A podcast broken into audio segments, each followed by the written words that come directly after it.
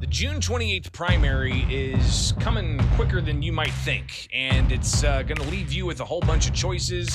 Of course, the ballot is not, um, what's the word I'm looking for, um, certified yet. So we don't have the exact who's who uh, it's going to be on the ballot. Uh, but a lot of people filed. Uh, there's objections being filed to those people who filed.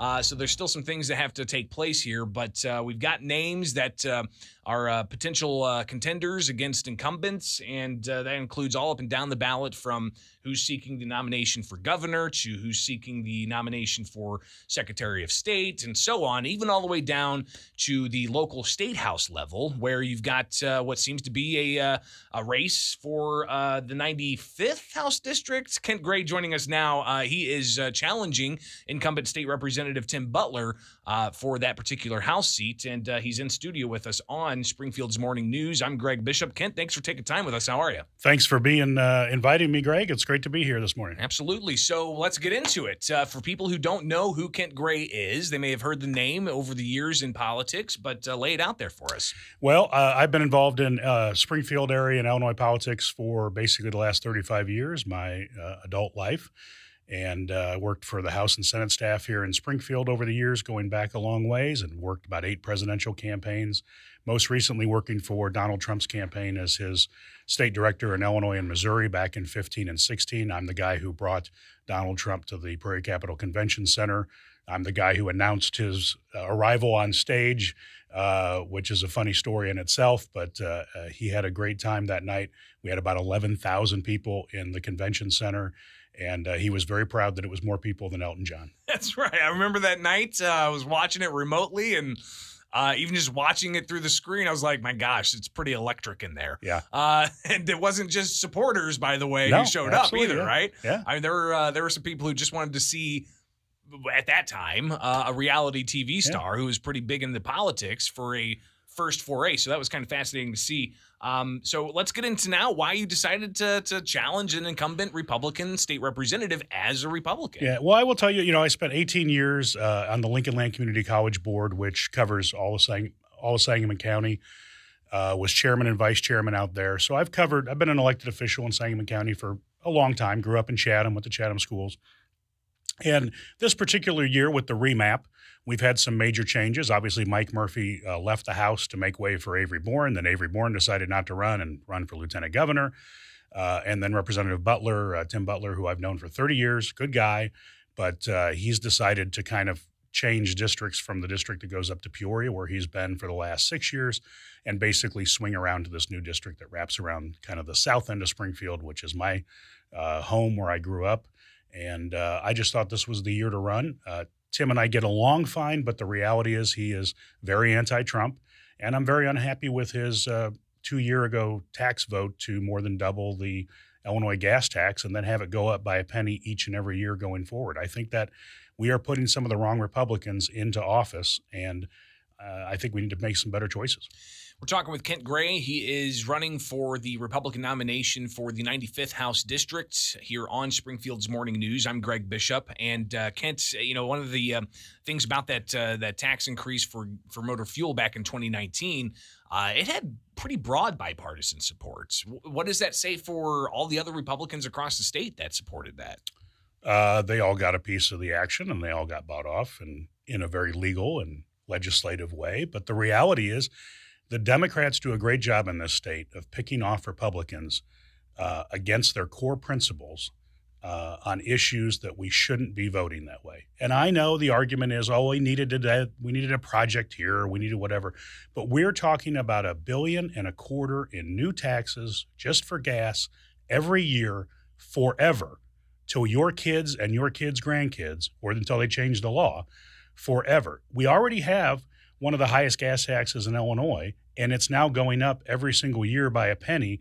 And because of the way we put the sales tax on it, we've now jumped from the third highest gas tax in the country to, depends on the week and the day, the highest gas tax in the country. And I tell people all the time, Missouri has the third lowest gas tax in the country. And they say, well, their roads are not as good.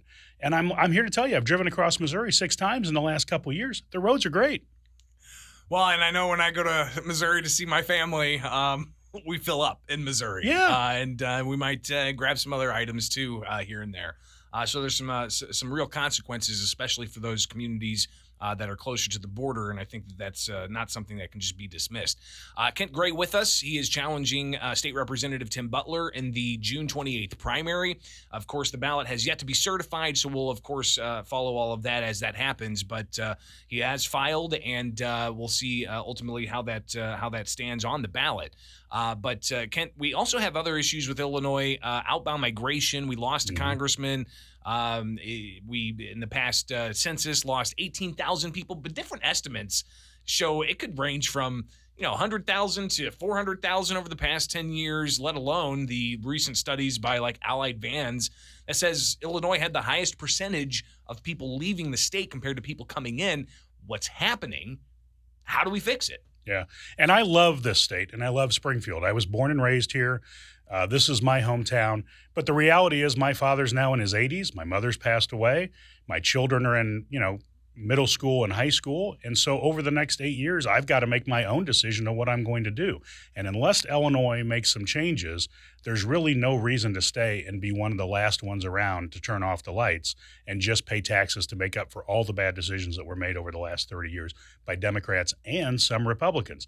And so my issue is I'm going to try to fix it uh, while I'm while I'm here for the next several years, and I hope we can make some inroads in that, so I never have to leave the state that I love. But I'm here to tell you, I can't tell you how many friends I have that either full time live in Texas or Arizona or Florida now, or they live there 51% of the time. All the high wealth individuals that I know in Springfield, Illinois, that are friends of mine or acquaintances of mine are now residents of Florida or one of the other states or another, in one case, another country. Why? They don't want to pay Illinois taxes anymore. Now they come back and they live at their lake house or they live at their Illini Country Club house or they live at their Panther Creek house uh, a few months of the year to see their friends. And then they catch up with their other friends in Naples, Florida. But we cannot have this brain drain, this entrepreneurial drain from every single city and town in Illinois that are going to other states. What do you think are going to be some of the uh, top issues heading into uh, the November election, let alone the the primary? Well, I do think it's going to be a good year for Republicans uh, as things are shaping up. I mean, we're going to be talking about Mike Madigan and corruption in Illinois and how horrible that is. But, but folks, when you go into the polling place, you make these decisions to put these people back in office. And I'm sorry to say, you've been making some bad decisions. So you need to probably think about it a little bit more. If you're unhappy with the way government goes in this state, make some different decisions. So, Madigan, corruption, taxes, efficiency of government, roads, all kinds of things. They're going to they're going to come up at the state level. I think in the primary race, uh, it's going to come down to me being a very strongly pro-Trump individual, Representative Butler not liking Donald Trump at all. He's basically the Adam Kinzinger of the Illinois House of Representatives. Um, the gas tax issue is going to be a huge deal. His vote to uh, support uh, DC statehood in the Illinois House. Why get involved in these things? The energy of the Republican Party in Illinois is all about Donald Trump and basically fighting back against the swamp, whether it's the DC swamp or the Illinois swamp. If you were to get the nomination, secure the seat in November, um, you know, uh, the question about Republican leadership in the House. I mean, uh, Butler's uh, uh, an assistant majority leader or uh, an assistant minority leader. Right. Um, so uh, if if if he's got the characteristics you say uh, aren't savory in your opinion, um, what does that mean about Republican leadership? Should there be a change in the House when it comes to Well, Republican I, and I've known Leader Durkin for 30 years. I mean, we've we we've been involved in politics for a very long time together. Um, I'm open to whatever ends up happening on on leadership. There's a lot of different things that'll be moving around. I will tell you uh, that Leader Durkin is also not a fan of Donald Trump, and and they don't have to be a fan of Donald Trump.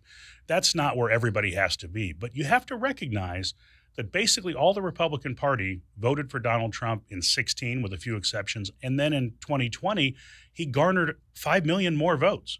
He's very popular with the Republican Party, and he's very popular with voters nationally. Now, Joe Biden obviously eked out a 43,000 vote win in 2020, but there is a very serious dichotomy in the U.S. right now, and the leadership of the Republican Party needs to realize that there is some serious unhappiness with their leadership. That's true of Leader McConnell in Washington, D.C., it's true of Leader Durkin uh, in Illinois, it's true of Assistant uh, Super Minority Leader uh, Tim Butler because the reality is we're not making any gains in the House and Senate because we keep dealing away these core principle issues uh, just to pay for another bridge somewhere with some politician's name on it or whatever.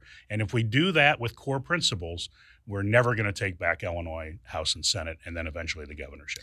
Kent Gray, he is challenging State Representative Tim Butler, the incumbent for the 95th House District. He joins us here on Springfield's Morning News. I'm Greg Bishop. And uh, finally, here, Kent, um, uh, when it comes to the, the gubernatorial race, uh, we've got, I think, what, like seven or eight different names Yeah. on the Yeah. that could potentially be on the ballot. Uh, have you come to a, a conclusion as to who you are going to support? No, I've not. Uh, I actually went to the Gary Rabine was in Springfield last night, and I went to an event uh, for him, uh, kind of a meet and greet. I've gone to an event with Darren Bailey. I've met uh, Paul Schimpf. I've met.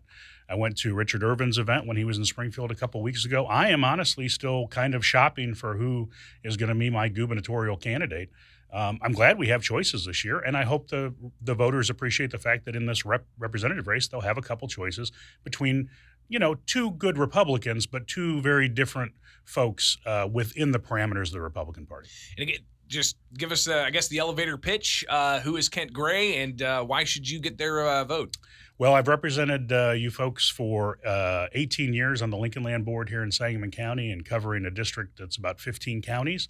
Um, I did my very best to hold the line on tax uh, rate increases while I was there. Um, worked hard to keep tuition down and provide good uh, good services. I think I've been a long time uh, official in this county, and I look forward to serving in this representative district. Well, again, greatly appreciate it. I don't think this is going to be the last time we talk. Good to meet you, and uh, we'll definitely connect again soon in the near future. All right. Wonderful. It is the WMAY morning news feed, and I'm Greg.